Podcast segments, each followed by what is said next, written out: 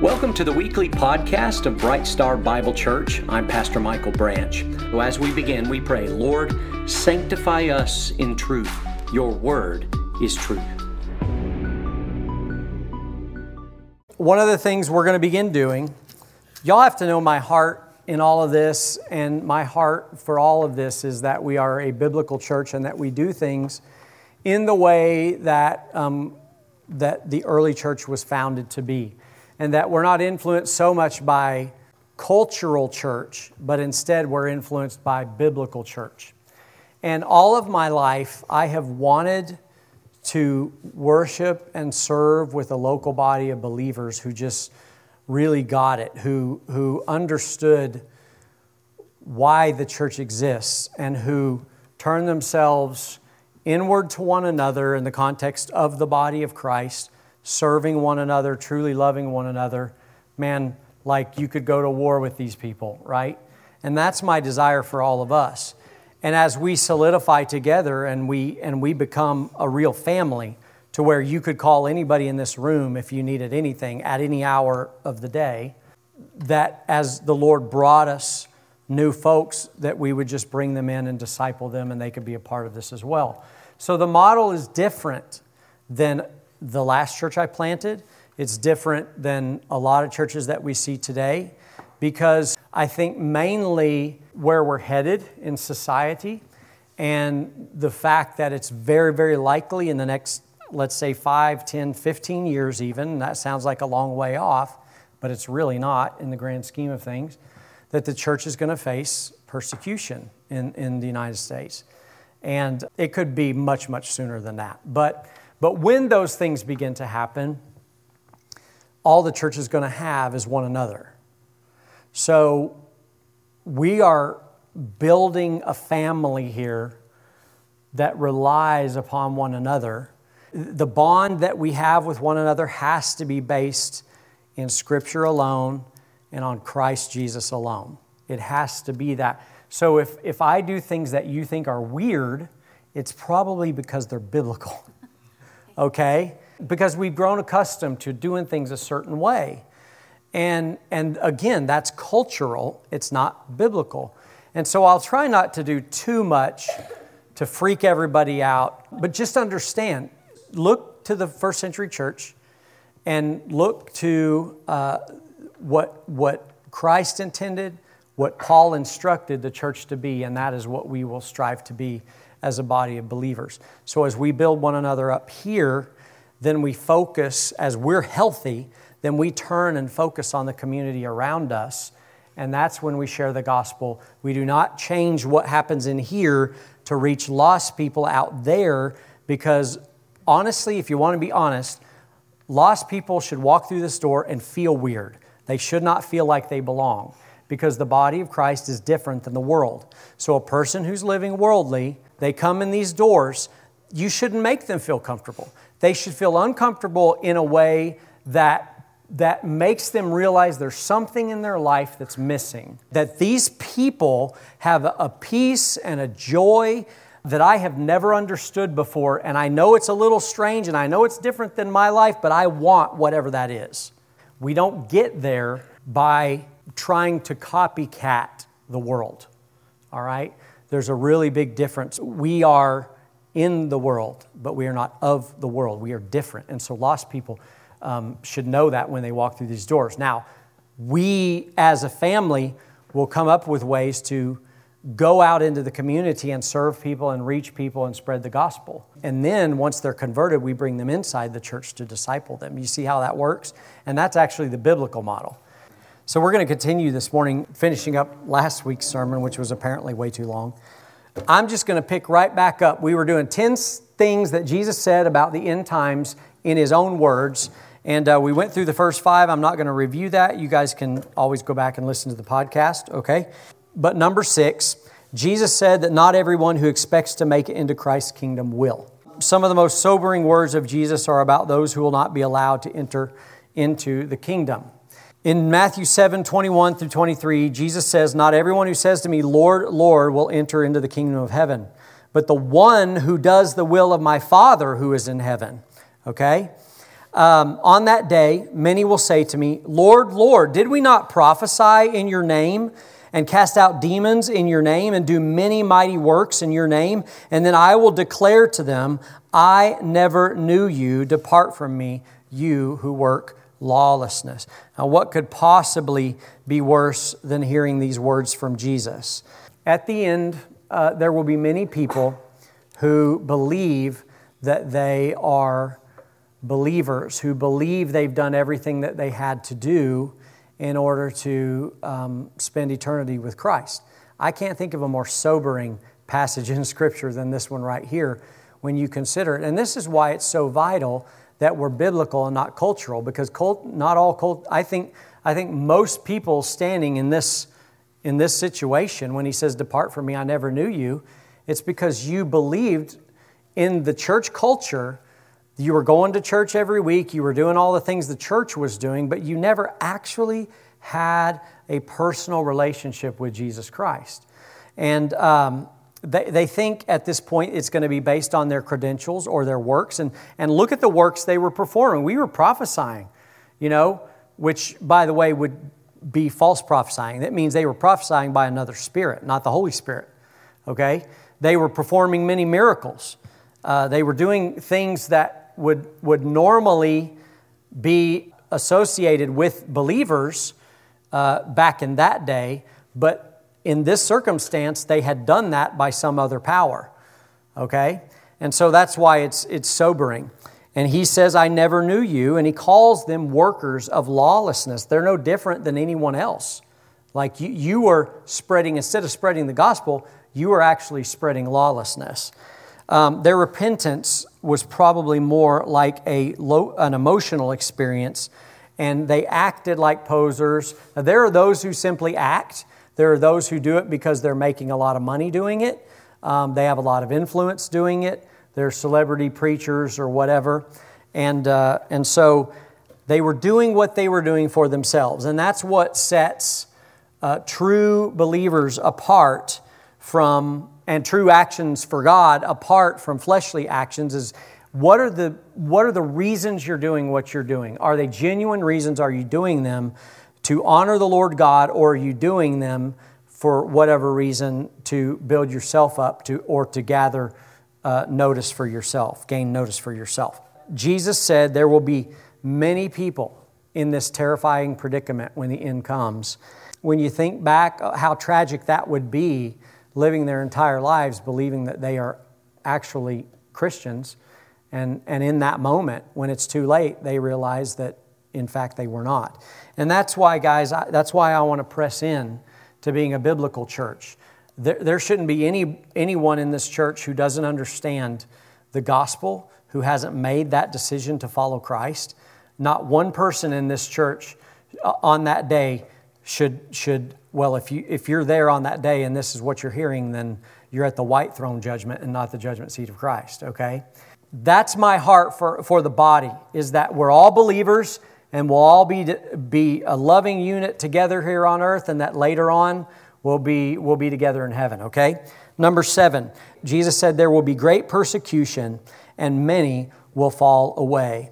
In Matthew 24, 9 through 10, Matthew 24, 9 through 10.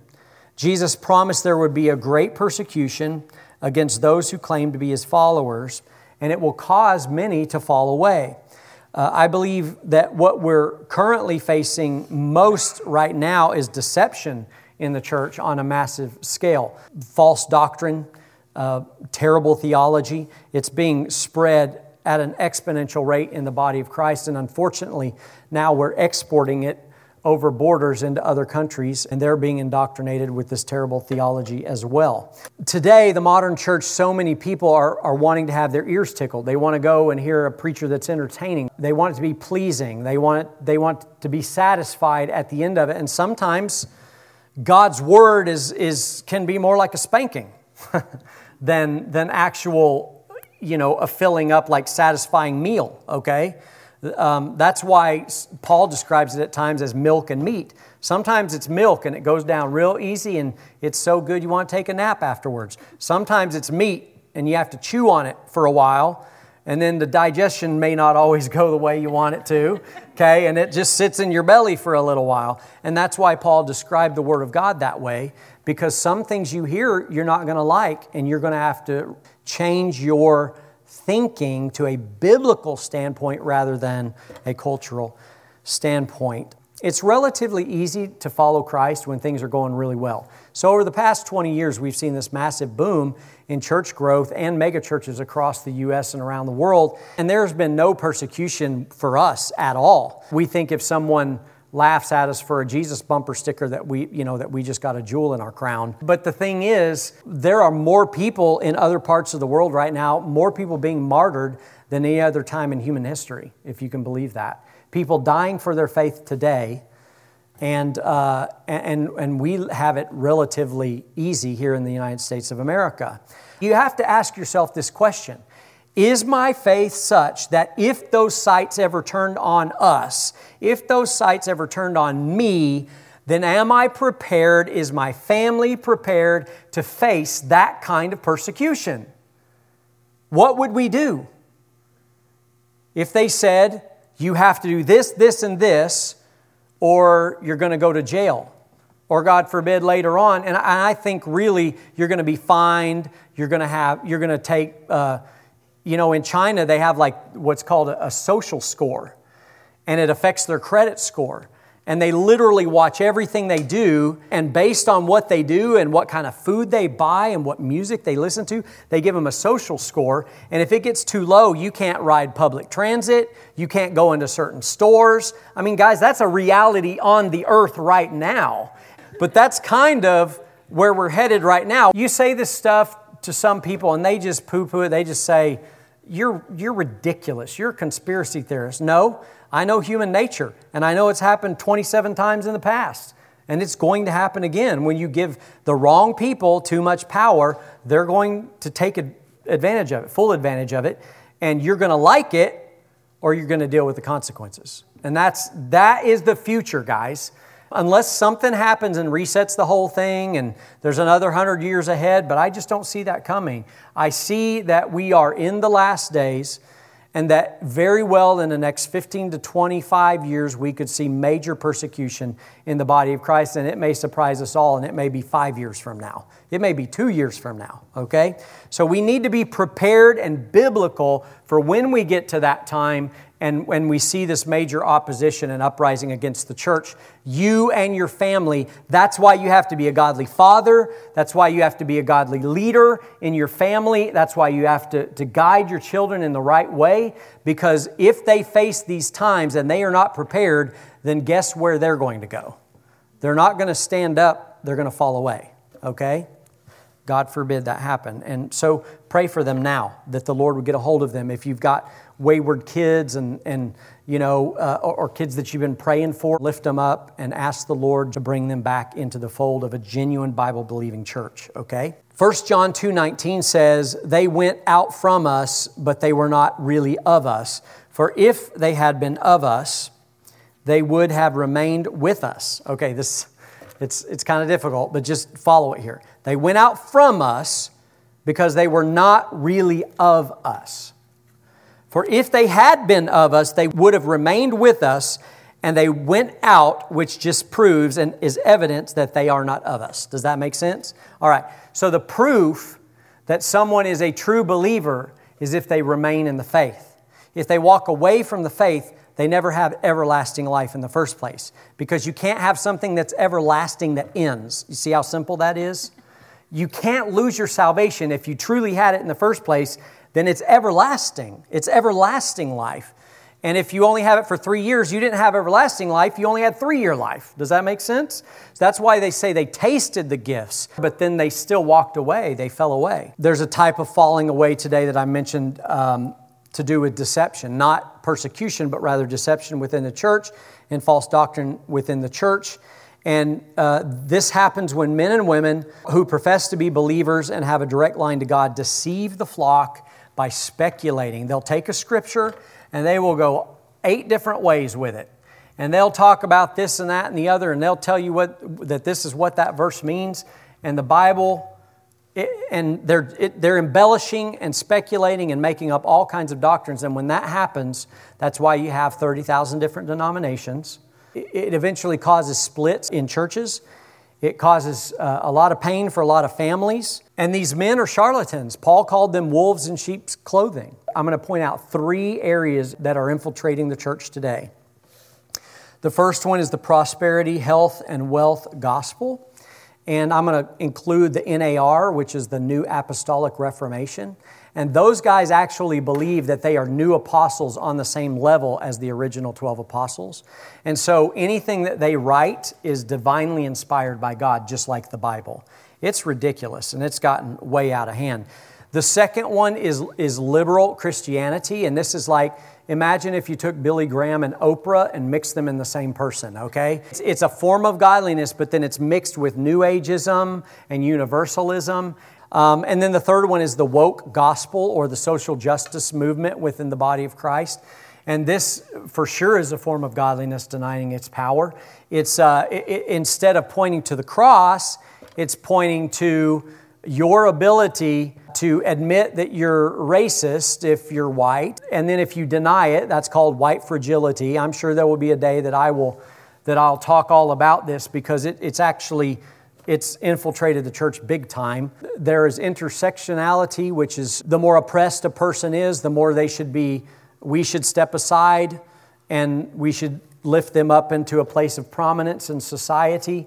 And that's going on in the church. And so, critical race theory social justice issues, let me tell you something. That is a major threat to the body of Christ. If you allow it in your church, I give you five years before you are in shambles and you're split and just torn in two. It's about to happen to the Methodist denomination. Mark my words, in the next two years, the Methodist denomination is going to split in two, and there'll be two factions of the Methodist church, all because of critical race theory and uh, the homosexual agenda. Okay? All right. I'm going to leave it at that. So, falling away, a great falling away and great deception. Eight, Jesus said that because of lawlessness, the love of many will grow cold. Because of lawlessness, the love of many will grow cold. In Matthew 24 12, Jesus said that lawlessness would cause a lack of empathy or care or concern and love for others, as well for a love of God. And so, this unfettered lawlessness, there's a sense of injustice that we all feel, and it's just human nature. And this causes otherwise good people to basically withdraw from society and step aside or back away and not be engaged and not care anymore. So let's just say, let's hypothetically, let's just say there was a rigged election, okay? Like, let's say there was a national election and something happened that made you feel as if it wasn't fair, it wasn't on the up and up, and you felt disenfranchised because you knew that probably the person you voted for was the person who should have won. Well, what happens is when the next election rolls around, when nothing's done about it, okay, I'm speaking hypothetically, when, when the next election rolls around, the good people that have always been there to vote before, if they believe it's rigged, what are they going to do? Thousands of them are going to stay home. This is kind of the psychology behind what this scripture is talking about. That their love's going to grow cold because of lawlessness as we see society become more and more lawless, believers, they're going to be tempted to withdraw. You just feel like, is there a way to escape this madness? It, it just is surreal.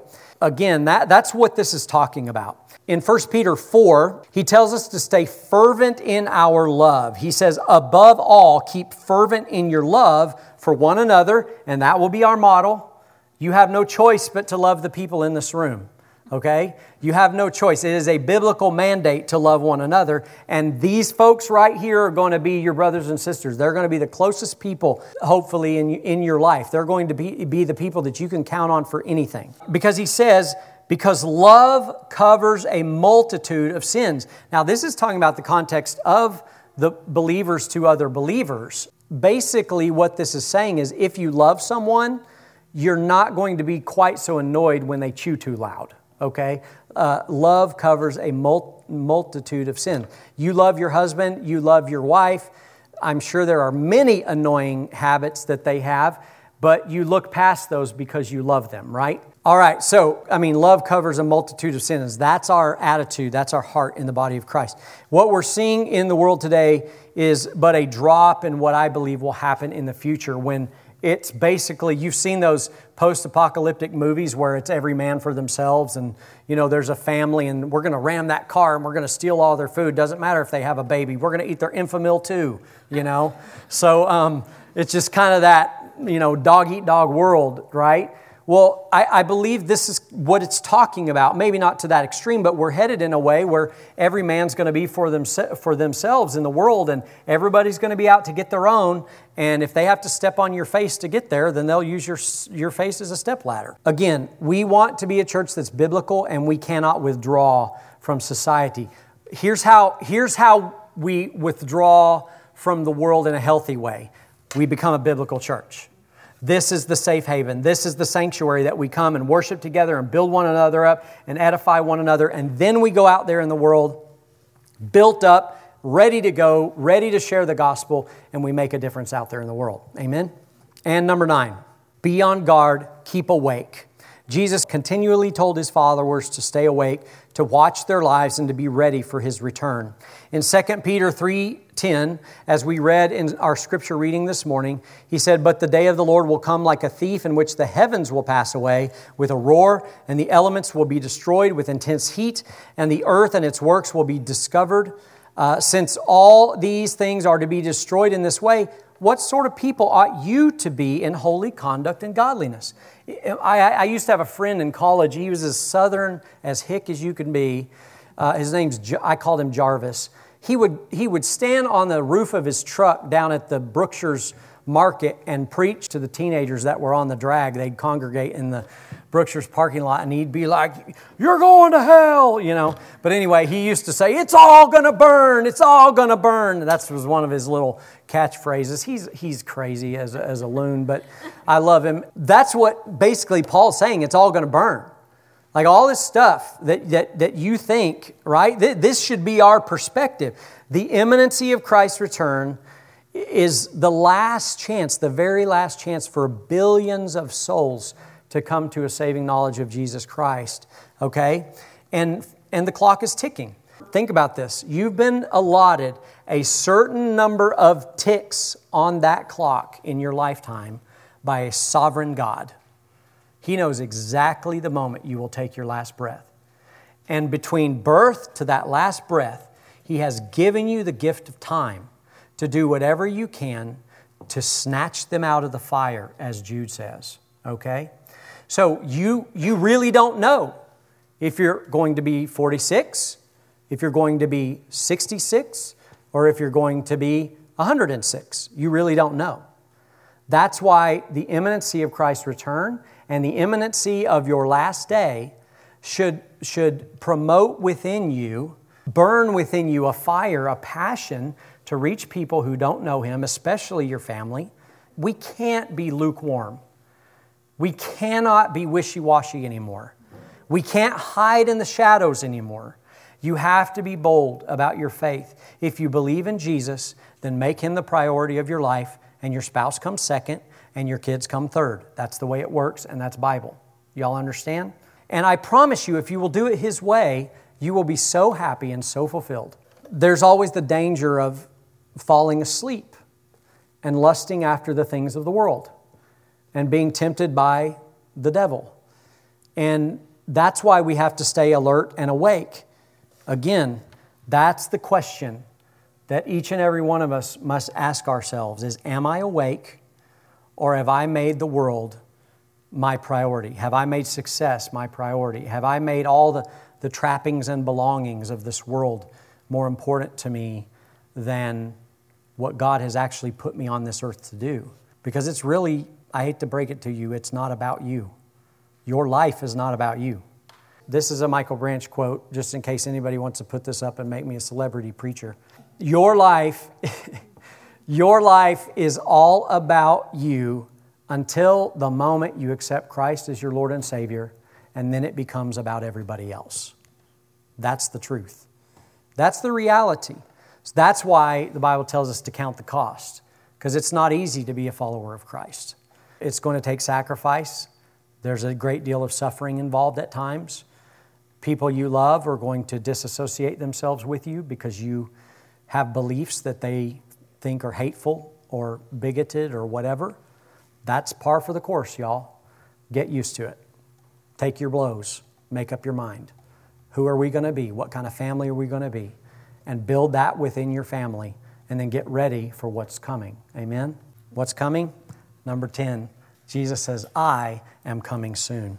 I am coming soon. Four times in the book of Revelation, Jesus said this.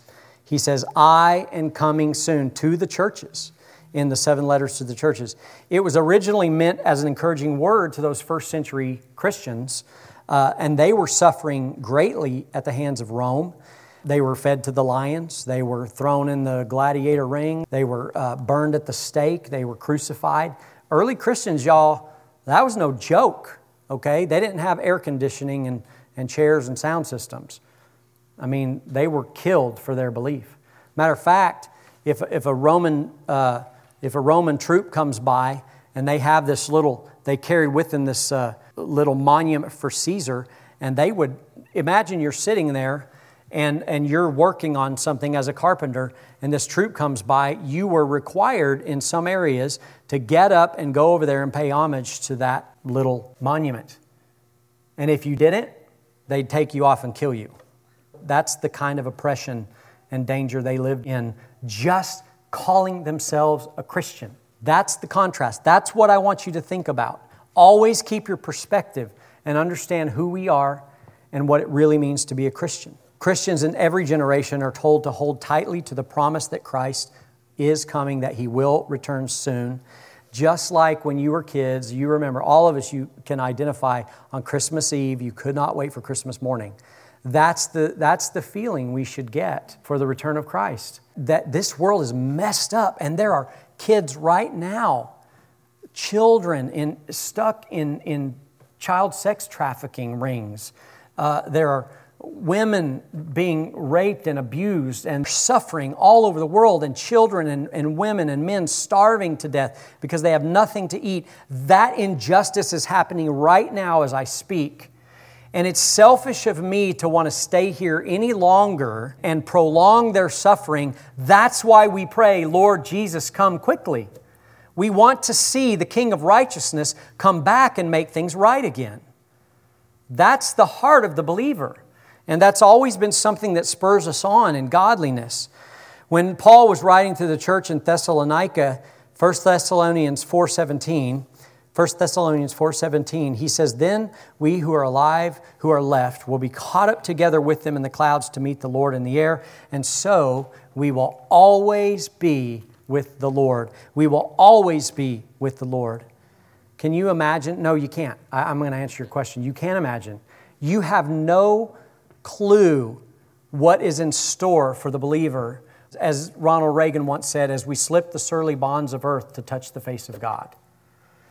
As we leave this world behind and we stand once and for all before Jesus, our Savior, and we fall at His feet, and all righteousness is what reigns, and all darkness, and all sin, and all pain and sorrow is vanquished forevermore. Man, that's what's in store for all of us. So keep your eyes on what it means to be a true Christian. Keep your eyes on the eternity that lies ahead and pray for the soon return of the Lord Jesus so he can make all things new again. Amen. Folks, he's coming soon. He's coming soon. Let's, let's encourage one another with those words. And this is why I really strive as your pastor to be a biblical church. I want to be a biblical church above all else. That a church that reflects the holiness of God. To truly know Christ as your Lord and Savior, to truly know Him, you have to know first and foremost that He is a holy God. That He is, as I said, immutable, which means unchangeable. He never changes. He doesn't change his mind. He never has an original thought. None of that. Okay? He's immutable. He is sovereign, meaning he rules over every atom, every speck of an atom in the universe and beyond.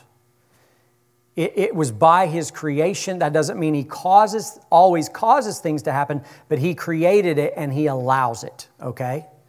And, and all things are under the, the, the umbrella of, of God's ultimate and infinite sovereignty. He is an all knowing God, the Bible says, who, who knows the end of the story from the beginning. He knows what's going to happen. Um, that's why He knows which, what, what day that you will take your final breath. You have to understand Him first. You have to understand who He is. And then, in contrast to that, you have to understand who you are. When you approach God, you're basically, the Bible calls us dead, which means you're walking dead, which makes you a zombie, okay? Just follow me here. Have, you've seen those pictures of the zombies. When you try to be godly and do things on your own, you go to church and do it, it's like putting lipstick on a zombie, okay? It's like trying to dress up a zombie to look pretty, like get them ready for the prom.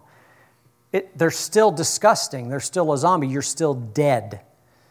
You have to understand who you are. And the Bible uses a word basically that you are you are so infinitely below the holiness of God that you cannot go to heaven and abide Him, abide His presence. He will not allow you in His presence. And so when you reject Him, the only alternative is hell. A lot of people don't want to talk about that. I'm a preacher who's going to talk about hell because the Bible talks about hell. So, the only alternative when we take our final breath in this life is whether or not we will will stand before God at the, at the judgment seat of Christ and we will be rewarded, or we will stand before God at the white throne judgment and we will be cast into the lake of fire for eternity. And it's all because if you reject Him in your broken form, in your messed up form, you will not be able to abide the presence of God in heaven. That's the reality. That is the spiritual reality of who you are and who God is. So the question is this because of that, God sent His Son, and His Son took your sin, your personal sin, upon His shoulders while He was hanging on that cross. He took your personal punishment he was murdered in, a, in the most cruel way man could imagine at that time in history. And he died on that cross and took his final breath so that you could be forgiven. And that so if you accept that finished work, you could live for eternity in heaven with him. So the question this morning is, and here's the wonderful thing about it the gospel of grace teaches that it doesn't matter what you've done, it doesn't matter how you've screwed up and how many times you've screwed up. It doesn't matter what you're going to do tomorrow, okay? It doesn't matter what you do today. What matters is that He paid for every sin, Paul says, once for all. That's past, present, and future. And when you accept Him, when you accept Christ as your Lord and Savior, the Holy Spirit will indwell you, and you will become a true believer of Jesus Christ. And then it's up to you at that point to subject your lives and submit to the truth of Scripture and let God remake you into the image of Jesus Christ. That's the gospel of grace. And you don't have to do anything from then on to prove you're worthy or to be approved by God because when He looks at you, see, technically you're still that zombie, but you're wearing the robes of Christ. And when he looks at you and sees the robes of Christ, he doesn't see the ugly and all the sin you committed. He sees the punishment that his son took. You're covered under the blood, and you are accepted by a holy God. Amen? So this morning, I'm, I'm really just begging each and every one of you would you would you consider for yourself, every person in this room, consider for yourself if you've truly understood what the gospel is, and if you ever made that decision to follow the Lord Jesus so that you would be accepted in heaven before God for eternity. It's the most important decision you'll ever make. What you believe about God and how you respond to what God has done for you is the most important decision you will make in your entire life. I love you, and therefore I lay it out there bare for you and it's on you now, all right? You might be sitting there right now and you, you're saying, I feel the prompting. I feel something inside me telling me I need to reach out for my Savior. That's how it works. I don't have to play music and manipulate you to make a decision. It's on you. The gospel is there, it's free, everything's already been taken care of. Will you accept Christ? Let's pray. Thank you so much for joining us today. We hope you are encouraged by the truth of God's Word. If you're in the Tulsa area and are looking for a local church family that teaches God's Word, then join us at 10:30 every Sunday morning, or you can join us live online on our Facebook page or YouTube channel. Until next time, brothers and sisters, as Paul instructed, rejoice, be made complete, be comforted, be like-minded, live in peace, and the God of love and peace will be with you.